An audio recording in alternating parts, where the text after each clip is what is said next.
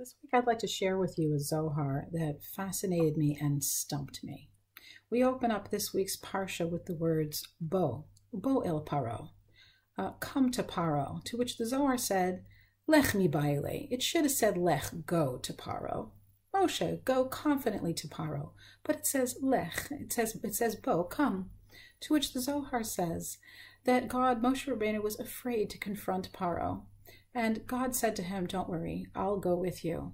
We'll go room until room, chamber until chamber, chamber into chamber, into the inner sanctum, you could say the opposite of the Kodesh Kodashim, into the holy wicked sanctum of Paro, to which he finds standing before him is Hatanin Hagadol, some powerful creature who is standing there. Do we have any indication any place else in the Torah that Moshe Rabbeinu is afraid of Paro?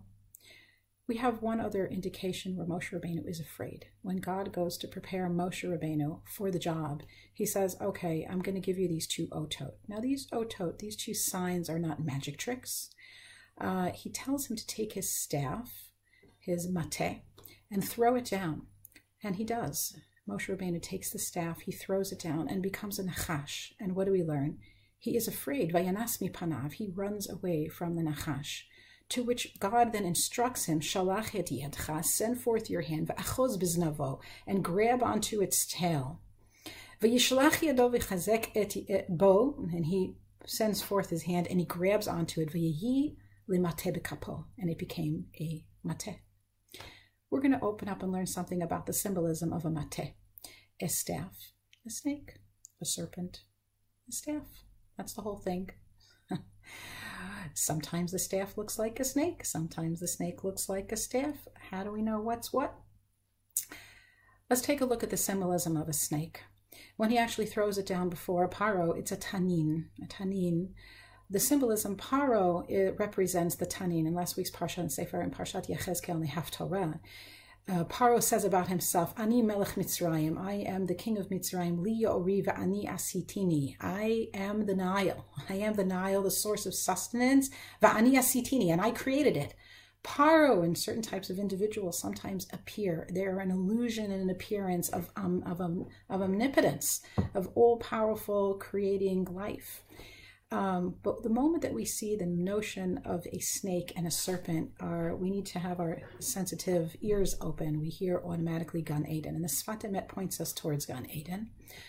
Uh, the meaning of Gan Eden, the serpent in Gan Eden, like Paro, is the Ta'arovet Tov Vera. The serpent seduces us to consume uh, from the Eitzadat Tov Vera, so that we ingest a confusion of Tov and Ra. And this is the reality of Galut, right? The Gan Eden, they were thrown out of Gan Eden into Galut, into a reality of Galut, which is a confusion of Tov and Ra. And the rest of our lives we spend trying to discern between Tov and Ra, between the world of illusions and reality. The Mateh represents the Eitz HaChayim. The Mateh always in the Torah represents the Eitz HaChayim. It, it represents the Torah. It, represents clarity. And what God is telling Moshe in that very first moment, when before he goes to Paro, is Moshe, sometimes the mateh, the truth, the clarity is going to get confused. It's going to get mitushtash. It's going to appear as a snake. It's going to appear as a ta'arovet tovira. And I'm telling you, shlach et yadcha, Moshe Rabbeinu runs away from it. Shlach et yadcha, send forth your hand and grab its tail. I would say it is grab its tail, look at it carefully, look past the veil of illusions and find and locate the truth behind it.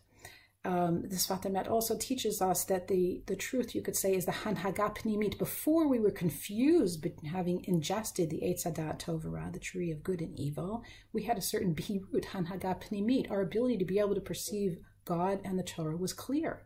But now it's become confused. And the question really is what are the serpents in your life today? Uh, what appears to be true, necessary, vital, but are really only an illusion? And where is your staff? Where is your Torah, your anchor, your Hanhaga Pnimit to help you and me and the rest of us navigate past the illusions? And so, this introductory piece where God says, Shlachet yadcha v'achaz biznavo, uh, we should have the koach and the clarity to know uh, or begin to navigate past the world of illusions, between past the nachashim in our life, and to be able to see the mate. Shabbat.